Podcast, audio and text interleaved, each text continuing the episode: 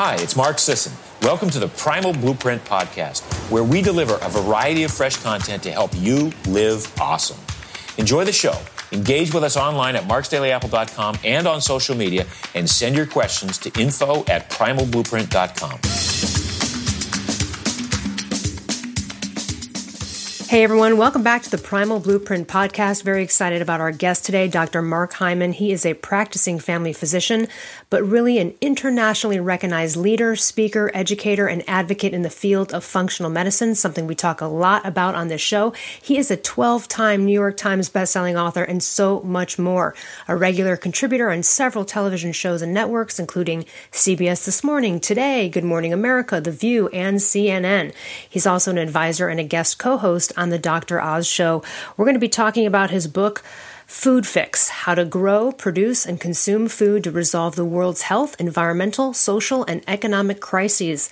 Welcome to the show. Thanks so much for having me. I really appreciate being here. This is a really important book. Um, someone had to do it. I'm really glad you did. I can we send can we send this to every member of Congress? You know this, and we're going to get into why. You'll see as uh, he talks to us about this book first off, this is you've claimed this is probably the most important book you feel you've ever written. So let's just start there. Yeah, well, you know, I've written a lot about health and various aspects, but you know, as I sit with my patients in my office, I realize it's increasingly difficult to do my job to help them if they're living in a food system that provides them with the worst possible food on the planet, that destroys their health, and that uh, drives their behavior and decisions. So I really really was focused on how do we how do we go upstream and solve the big issues? How do i go and and actually get to the root cause? And if my patients are sick from food well what's causing the food? Well it's the food system. What's causing the food system? It's our food policies. And what's causing the food policies?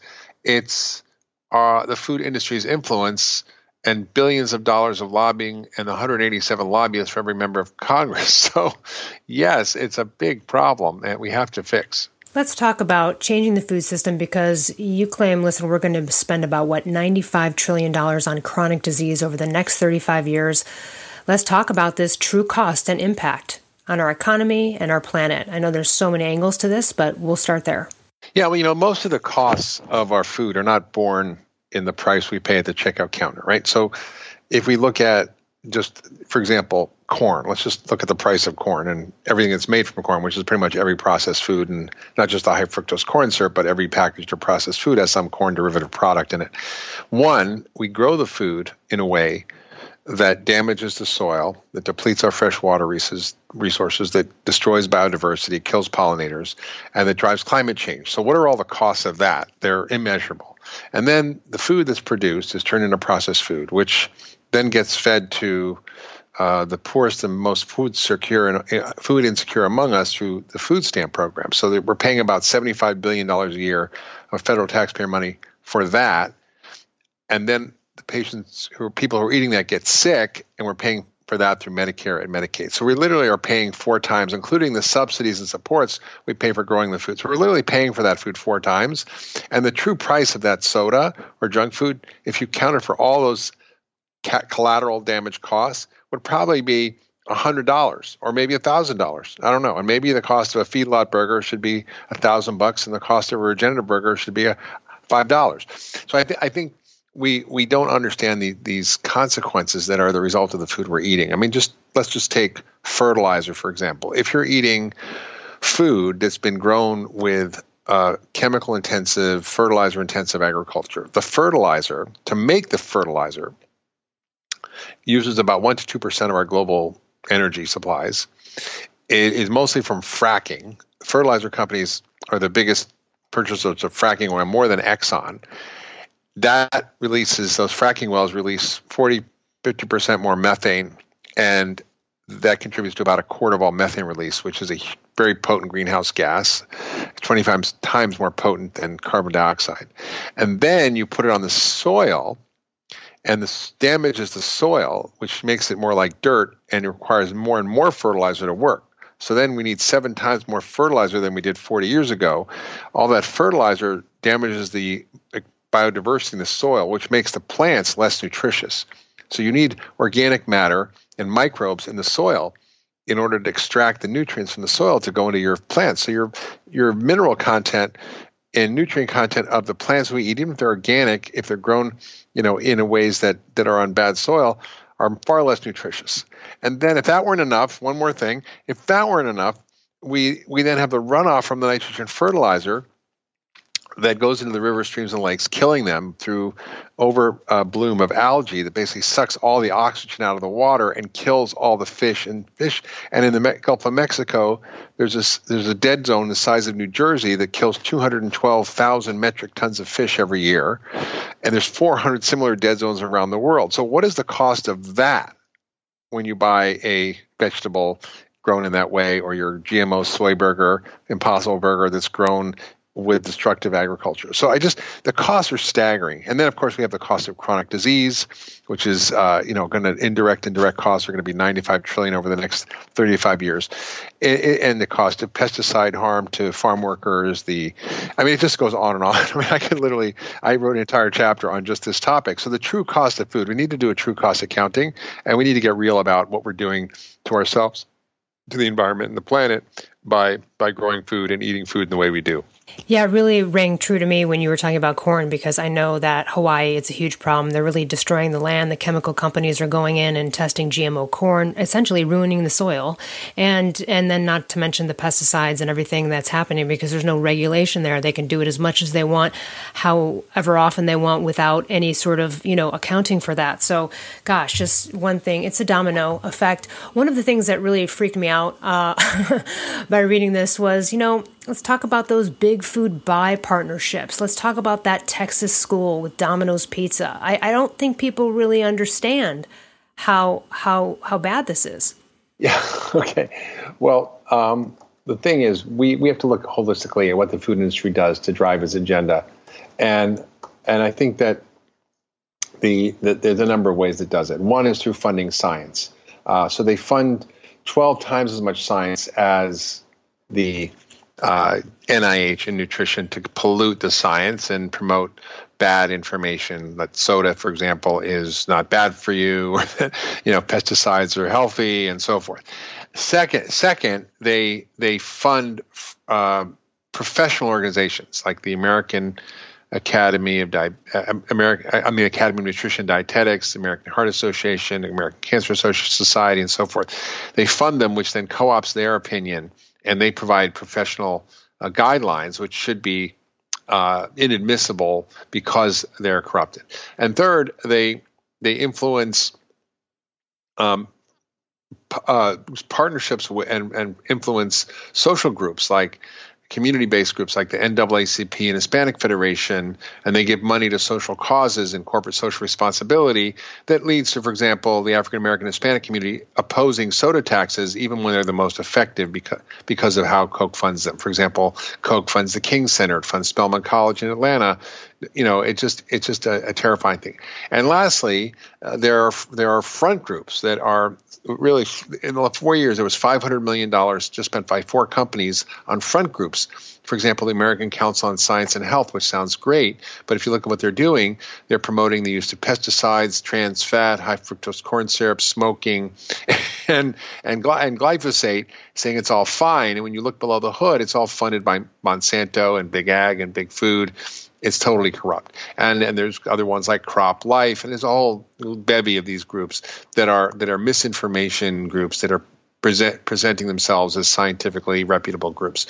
And I think this is invisible to most people, uh, and it's it's done at scale in a very deliberate way. Not to mention the massive efforts on lobbying. Uh, just just on one issue alone, GMO labeling. In one year, the food industry spent 192 million dollars just on corrupting the politicians to create what was called we we call the dark act basically denying your right to know about gmo in your food. So it's it's it's i hate to say it but it's it's pretty um, it's pretty pervasive Yeah, it was uh, shocking to hear, uh, read in your book that from 2013 to 2017, food advertising on black targeted TV increased by 50%. So that means that black teens viewed 119% more junk food related ads, mostly for soda, than white teens. I mean, we just don't think about this. No. Black or white, while, you know, watching TV. And I mean, we know it's happening, we kind of see it. And, and again, let's talk about the food industry's prey on children. Um, that That's also such a huge uh, huge factor there as well. Oh my God, there's 11 billion dollars spent on junk food advertising, and it highly manipulated children who often can't tell the difference between an ad and and reality. Uh, what's even more concerning about television ads, which are for the worst foods at the worst times, and uh, you know there's been attempts at restriction of these, and it's been imposed by Nickelodeon and the Disney Channel and all these great people we think are, you know, out for the good. And and the the stealth advertising is even more concerning on social media and the internet because uh, it doesn't look like advertising. For example, there's free advergames, which are basically digital games on Facebook and social media that kids can play. And embedded in the games are McDonald's and Oreo cookies and all this processed food that subliminally hooks these kids. And and then we know that it works. Uh, and in Chile, for example, they outlawed any kind of marketing to children, which they should, which they've done in many other countries uh, except the United States. Uh, over 50 countries have had some kind of restriction on this, and it works. Uh, in Chile, they did it, and they found it was four times as effective as a soda tax. Okay, so let's talk about the soda tax. How explain to us how that would help us and help our society? Well, I think I think the book is is an attempt to not just lay out the, the horrible landscape of what we're experiencing and the devastating destruction of our food system on our health, on our economy, on communities, on uh, the poor and minorities, on national security and education and climate and environment, which is a lot.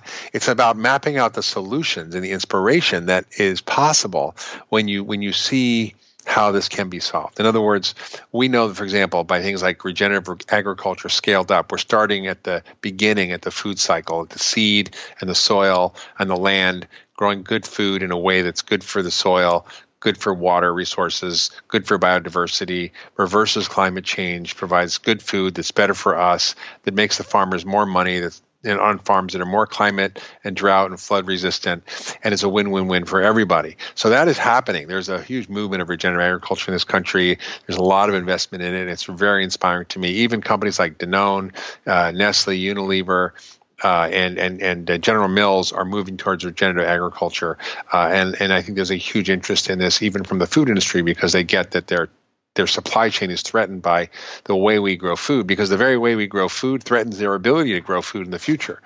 So I think it's an, really an exciting moment for us to think differently about that. So that's that's something that's happening at scale. I think also there's a lot of things that individuals can do in their communities and their homes. You know, yes, uh, we need to change policy and we need to change business practices, and those are the biggest levers. But our behavior as consumers drives those changes in businesses, makes them pay attention. Why is General Mills focusing on regenerative agriculture? Because guess what? Their customers are not happy with their products and and and want to change, and they have to sort of dial into that. Uh, and we're seeing also you know, uh, uh, policy changes, for example, in the government. There's a whole huge food waste initiative. We didn't talk about it, but food waste, you know, is a massive cause of climate change through methane production from garbage and landfill. So all your veggies that you're throwing out, that's also part of climate change. And so there's a huge initiative by the FDA, the EPA, and the USDA on food waste to try to reduce and eliminate food waste in this country. Uh, and there's there's also local things you can do. Join a community supported agriculture, shop at your farmers market, start a compost pile, change what you're eating and choose more regenerative foods. It's harder to find, but you can. And you can find local farmers that are doing agriculture in this way, or you can go online, for example, to Mariposa Ranch and get regeneratively raised beef at a very cheap price. So there's a lot of ways you can be active. If you're if you're motivated, you know, get involved with a political campaign, join an organization that is actually doing work around climate or food or environment uh, focus on on on your your your voting, uh, which most people don't vote anymore. You know, in this country, fifty percent of people vote in presidential elections, which is ridiculous. And by looking at what your congressmen and senators are doing through foodpolicyaction.org, you can see what they're voting on. You can get active. Uh, many congressmen have been voted out because of their policies through massive social media campaigns. So there's tremendous leverage we have by, by our choices, voting with our fork, with our wallets, with our votes, and in our communities if you have kids, work in the schools. You know, if you have a workplace, change what the food is in the workplace. I mean, I was at a business the other day. They got rid of all soda in their workplace. Cleveland Clinic has no more sugar sweetened beverages, and many other hospitals, 30 around the country, have no more sugar sweetened beverages. So things can happen, and that's what's so exciting. Yeah, there, there's a lot of movement for change. We've been a part of it for a while. Continue, uh, will continue to do so. I think one of the things people wouldn't think about uh, that you bring up is you know, tell us how uh, tell us how the food stamp program fuels this epidemic of obesity, et cetera, and, and then tell us how we can reform that. Because I just don't think people would connect those two, and um, I'd love to hear you talk about that. Yeah, um, absolutely. So the food stamp program was a great service that was for the food insecure, for people who are hungry, and and malnourished children and malnourished adults, which is really a great public program. Uh, the one problem with it is that it never was focused on nutrition. It was focused on calories. And that's the problem. Like most other nutrition programs, like the school lunch program, has nutrition guidelines. We can argue whether they're good or bad, but there's guidelines. The Women, Infants, and Children program, or WIC, also has quality nutrition guidelines. We don't have that, and that's why it's it, of the farm bill. It should be called the food bill. It is the biggest government program, seven hundred and fifty billion dollars, um, seventy five billion a year for ten years for food stamps for forty six million Americans, one in four of which I think are kids, and it's mostly processed food. Seventy five percent of the food purchased with food stamps is processed food. The people who who have food stamps are more unhealthy than those who are qualified but don't get food stamps, and ten percent of the food stamp budget or seven million a year, billion a year, is used to buy soda for the for the by the poor, and it's heavily marketed to them in very disturbing ways. And it, it leads to illness and disease and obesity. Uh, and, you know, we basically provide through taxpayer money 31 billion servings of soda to the poor every year. Um, and there's been huge opposition by the hunger groups and by the food industry to restrict food stamps for any type of junk food or soda. However, there's a lot of studies that show if you incentivize food stamp recipients or SNAP recipients with um, incentives for buying healthy food and you create disincentives for buying junk food. In other words, maybe it's 30% more to buy a soda and 30% less to buy a vegetable. If you do that, you literally could save millions of lives and hundreds of billions of dollars in healthcare costs. And yet, this is not being done because of the influence of the food industry. And that makes sense. It seems that there's a lot of companies now with their health benefits that they offer to employees. They will, you know, hey, if you hook up your Fitbit and track your thing, you'll get breaks or you'll get incentives or points. And so yeah. I like that idea because there needs to be some kind of incentive. And you know, it is true when you go to the store and you see someone with the like food stamp card and you look at their grocery basket. I think too, it's a matter of like they just think it's cheap to get a bunch of frozen pizzas and it's cheaper when they could just get a bunch of steaks and freeze them individually and it would be a lot healthier and cheaper. And I think just they also just you know a lot of people don't know how to shop. Marketing soda to poor people, wow, that seems like kicking someone when they're down. Considering what we know about soda, let's uh, let's talk a little bit about some of the um, some of the chemicals going on with soda and, and what that can lead to. I mean, we, we know, of course, glycemic index, like, you know, 38 grams of sugar in a Coca Cola. But tell us a little bit by why people should, at the very least, you know, if there's other things they can do, they got to get rid of the soda. Well, we know unequivocally that, that sugar, especially high fructose corn syrup, are among the biggest drivers of obesity, belly fat, heart disease, cancer, diabetes, Alzheimer's, depression, you name it. And it's an easy win for people to cut out sugar calories from their diet from liquid calories. So if there's one thing you can do to dramatically improve your health is cut out all liquid sugar calories, right? That's any energy drink, soft drink, sugar sweetened coffees. I mean, some Starbucks coffees have more sugar in them than a can of soda, up to twice as much. it's terrifying. And and so people need to understand that when you drink sugar. It has very profoundly different effects. It makes you hungrier. It uh, um, actually disinhibits you from eating. It actually doesn't count into your calorie consumption for the day in terms of your brain. Uh, your body still thinks it's hungry and doesn't register it as, as being adequate. So I think we really are are are needing to think clear, clearly about the single most important thing we can do in our life is get out sugar sweetened calories from liquid calories. You mentioned, uh, you know, chemicals in our crops. So, you know, I, I go to like the, the Home Depot Do It Center, and there's a huge wall of Roundup. And when I walk in, I feel like I'm just looking at a wall of cancer. like, you know what I mean? I'm like, why is this even allowed? Because it just seems like I've, obviously there was a class action lawsuit on it. Um, people were, you know, getting cancer. We, at the very least, uh, we, but this stuff's just being sold at the store. Like, how is that still possible? And you know, let's talk a little bit about the chemicals that are being used and what they lead to, including, I guess, Parkinson's and birth defects, right? Glyphosate, yeah, it's a big problem. It's the most abundant, 70% of the agricultural chemicals used in the world are glyphosate. And why we have to use more and more for the GMO foods is because they work less and less, and there's more herbicide resistance. So we're having to use more and more of these toxic chemicals. Uh, they're banned in many countries. They are um, linked to obviously cancer. There's been multi-billion dollar lawsuits uh, that have been won against uh, the makers of Monsanto and now Bayer, who own it. That's been linked to epigenetic effects, uh, which means if you expose a like a a rat to glyphosate, two generations down, the effects will be found in the grandchildren or the grand rats, and that will be, you know, birth defects and hormonal issues, cancer, renal issues. And uh, on top of that, it, it, really disturbs your microbiome. So we know that glyphosate is a massive microbiome disturber. And our microbiome is critical for every aspect of our health. In fact, the average uh, plant based uh, Impossible Burger made from GMO soy has 110 times the amount of glyphosate that's required to destroy your microbiome, according to animal studies. So that really concerns me.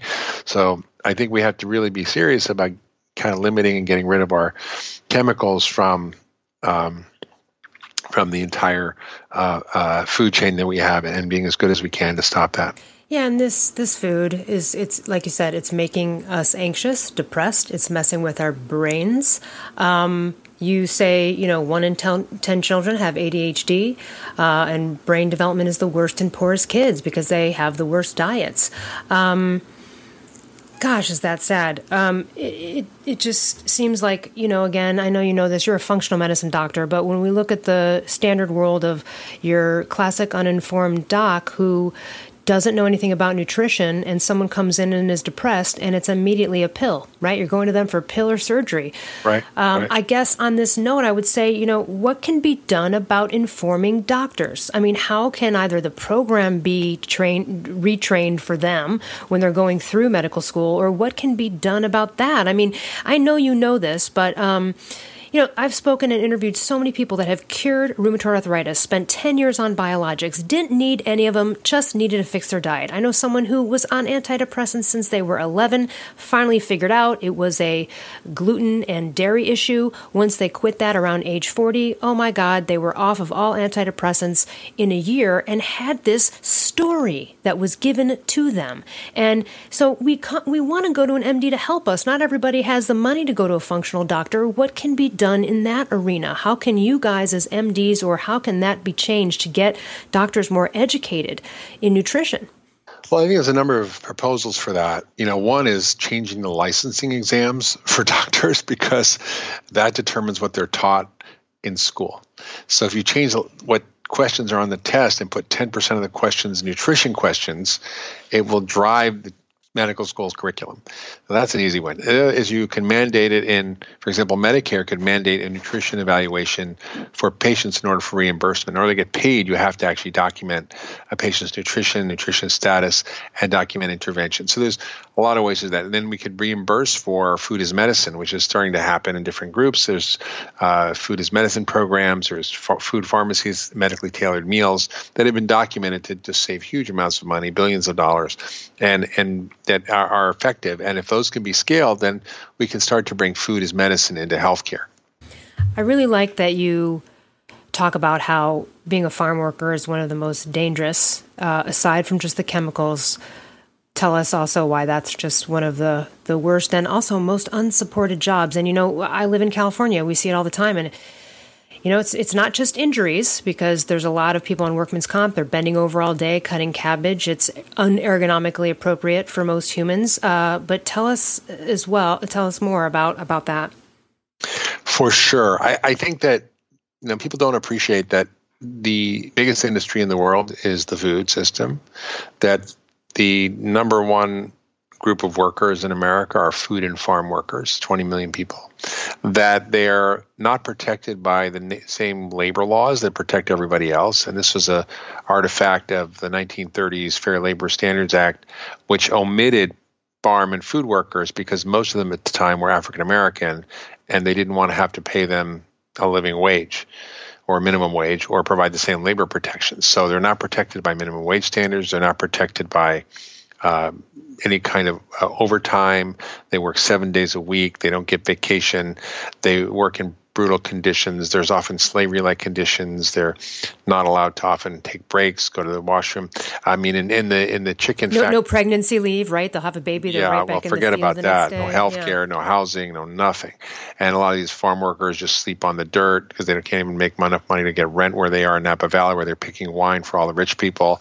Uh, you know, and and they're they're they're really struggling. And and of course, you've got just the the chemical intensive agriculture that is harmful to them. The pesticides in their children lead to loss of 41 million IQ points. They kill 10 to 20,000 farm workers a year.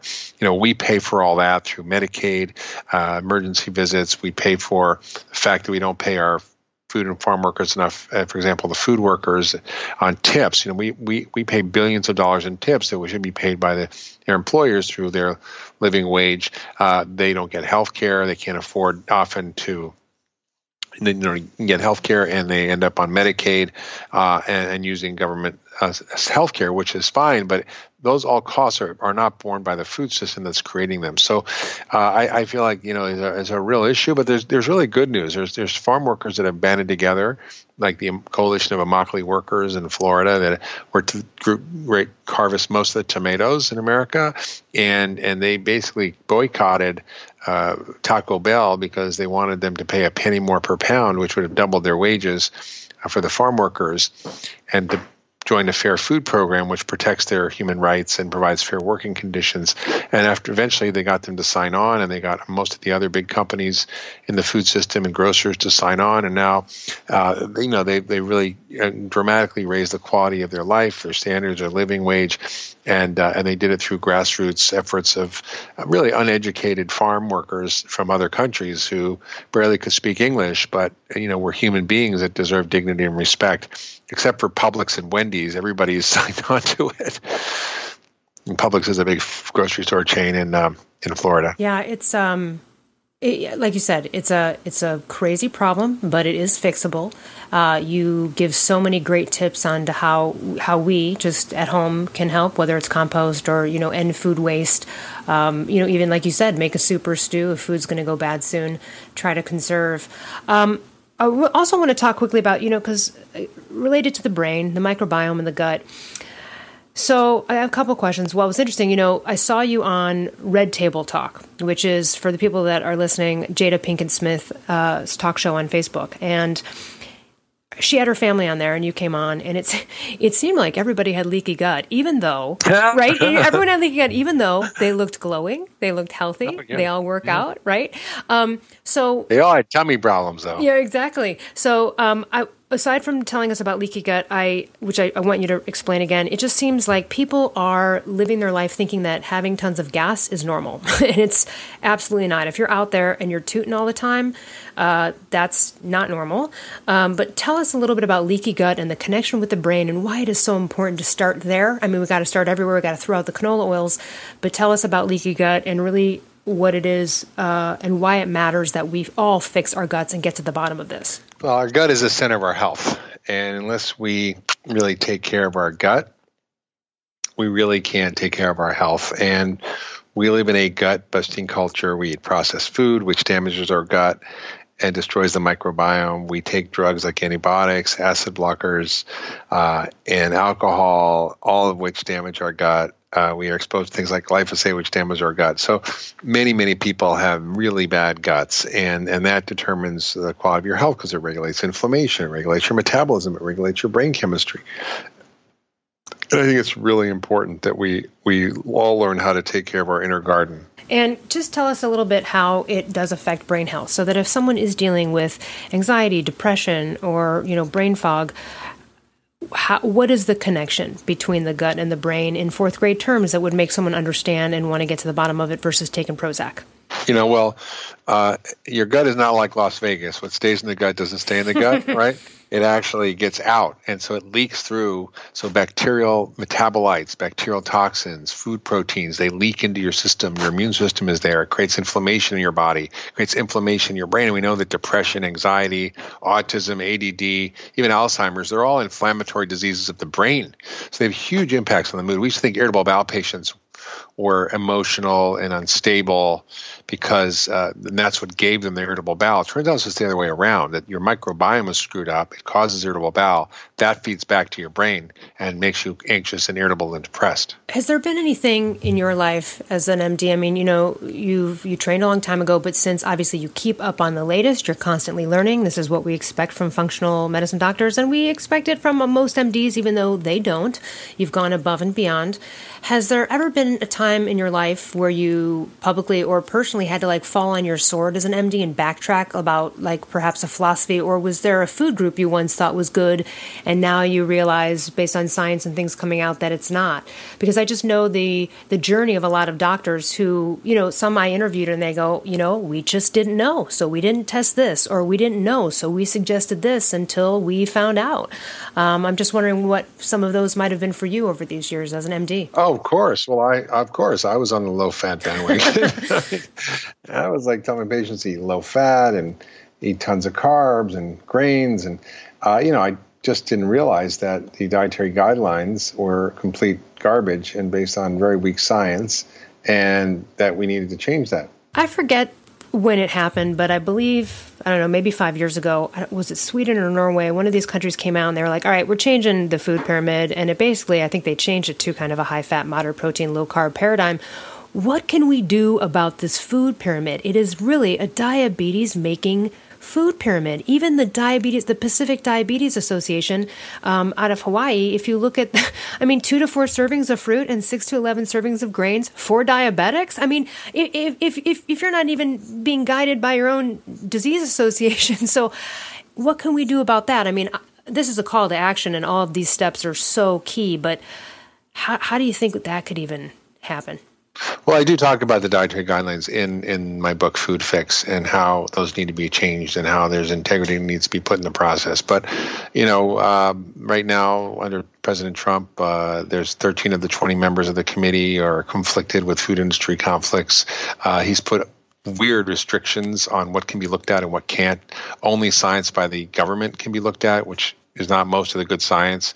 Uh, we can't look at any data on ultra processed foods, on meat, on low carb diets. I mean, it's just kind of ridiculous that you know, if science is meant to look at all the data and to say here's the guardrails and just ignore that fact over there and ignore this fact over there and don't pay attention to this body of research is just unconscionable uh, and unscientific which we we know the, the Trump administration is. And I think I think hopefully this can change over time but we, we do need to you know push towards more integrity and dietary guidelines Speaking of, you know, the FDA, I think a lot of people would be like, okay, whatever. But then again, we, like a lot of people, adhere to, well, it's not FDA approved. And people ask, why would the FDA allow these chemicals and these harmful things in food? And I mean, I know it's going to go back to probably a similar answer you gave us, but detail that for us because it does seem insane. We expect these agencies to look out for us, and it's, you know, allowing things that are harmful. Well, you know, like I said, it, it's often a revolving door between industry and these agencies. The recent head of the Food and Drug Administration just took a job with Pfizer on the board. Uh, people from Monsanto then rotate into the government and are part of the FDA regulatory group. I mean, it's it's just unfortunate that the industry is so smart, so well funded, and so effective at co-opting government. You know, I talked to the former Secretary of Agriculture under President George W. Bush, who said to me, "Mark, you know." Well, asked her, why can't we have dietary guidelines that rep science? Why can't we have food labels that make sense? Why can't we have nutrition guidelines within SNAP? You know, why can't we, you know, stop the subsidization of foods that make us fat and sick? And she says, Mark, you're right. The only reason is that the food industry has a lock on Congress and the White House. So that's what's disturbing to me. So, what does it take? The new change of guard, or a new administration, or a new president to come in and what appoint all new people to the FDA regulatory panel? We do, we do. We need, we need, we need a, we need a national food policy, and we need, and, and I'm actually working on that. I'm launching a, something called the Food Fix campaign. It's a nonprofit where we're pulling together top activists uh, and legislators uh, in government. Uh, I'm working with a whole team on Republican, Democrat side to change policy, to find the leverage points, to to move things along in the right direction, whether this administration stays or not. So there's still work that can be done, and there's this is really a bipartisan issue, and I think I think there's a lot of effort. We need a grassroots movement to combine with it, so it's super super important. Tell us. Um, is sort of in, in wrapping up here. How can we, other than reading your books, listening to interviews, how can we work with you or um, you know if people are out there and they're like gosh I, I, I want his knowledge or i'm in a serious health crisis and i need help where would you direct them and how can we benefit more from you personally well, sure. You know, I have tremendous resources. I've written, you know, 16 books. I have all sorts of health programs. You can look at my website, drhyman.com. I've got a, one of the leading health podcasts out there called The Doctor's Farmacy. Uh, and my recent book, Food, What the Heck Should I Eat, is a great guideline on nutrition. Uh, also, my new book, Food Fix, How to Save Our Health, Our Economy, Our communities and our planet one bite at a time is is is a great guide to understanding the problem and solutions. And there's a whole action guide in there of exactly what we can do ourselves with our own life, with our communities, our businesses, and even with policy change that we all can be involved in. And I think it's, it's a really empowering moment. It's the moment we all have to band together and act to change this. And I think we can. It's a really, really incredible book. It's very empowering, and uh, like I said, I've not seen anything like it. I'm so it's so comprehensive. It is so great that you've taken all of your years of knowledge to basically help our country and the world because this is this is getting out of hand. I, I if I see one more commercial for a glucose monitoring medication, Dr. Hyman, I think I'm going to jump off a bridge. You know, it's just insane. Um, what would, what other thoughts or uh, things would you like to leave our audience with? Uh, as far as this topic on food fix? Well, I think I shouldn't be depressed. Uh, it's important to name the problem so we can solve it. And I think there's just massive efforts uh, in business, philanthropy, innovation, government policy. This is a food as medicine working group in Congress. I just got reached out to by a senator from Maine who wants to work on, you know, health in the military. So I think there's a lot of interest and excitement around this, and I think everybody needs to sort of band together, and we need to, we need to come together to solve this problem and and and create a food fix for everyone. Our future depends on it future of ourselves, our planet, our families, communities. It really is an existential threat, and I think now is the time when we have to get serious about it. And, and I think everybody has got to get on deck, and, and that's why I wrote the book. Excellent. Thank you so much for joining us today. We will put everything to connect with you on social media and your website yeah. um, in our show notes. And they can go to foodfixbook.com to learn more and get a free video on five uh, steps you can do to help your planet and yourself. Yeah, this is a, the more we are armed with this kind of knowledge, the conversations we have with others, our family, our friends, school boards, etc., are going to be more meaningful. So I suggest everybody pick up a copy of Food Fix. It's incredible. Thanks again for joining us. I really appreciate your time. Okay, take care. Hi, Brad Kearns here with something different than a stiff commercial script message. I want to give you an authentic endorsement for one of my favorite supplements of all time. It's called Adaptogenic Calm. It used to be called Primal Calm, and the key ingredient in this formula is called phosphatidylserine or PS.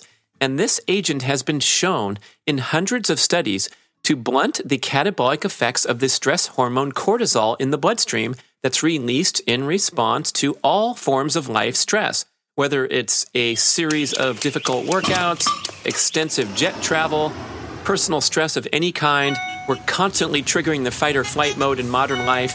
And when people say, hey, you should take a chill pill, this really is a chill pill because when you consume an appropriate amount of phosphatidylserine and the other supportive ingredients that have been known to have a calming effect on the central nervous system, things like magnesium, L-theanine, magnolia bark, and rhodiola, you will get a calming effect. It's not like a stimulant product that makes you feel more energy and have a better workout. But instead, this sort of takes the edge off of that stress buzz where you feel that foggy brain function, maybe a little shaky and finally fried at the end of a busy, stressful day. This stuff will help you clear your bloodstream from those catabolic stress hormones before they can do the damage. So I like to take significant quantities of it in and around stressful events, such as jet travel or in those heavy training cycles when you're really pushing your body and trying so hard not to fall into that overtraining, overstress, foggy brain function spiral downward. That's right, phosphatidylserine has also been shown to enhance cognitive function. It's commonly used in Europe on cognitive decline patients. And you can make that connection between when you're frazzled and overstressed and how your brain doesn't work quite as well. So, this is a brain function enhancing, stress hormone reducing secret weapon, adaptogenic calm. Look for it on primalblueprint.com.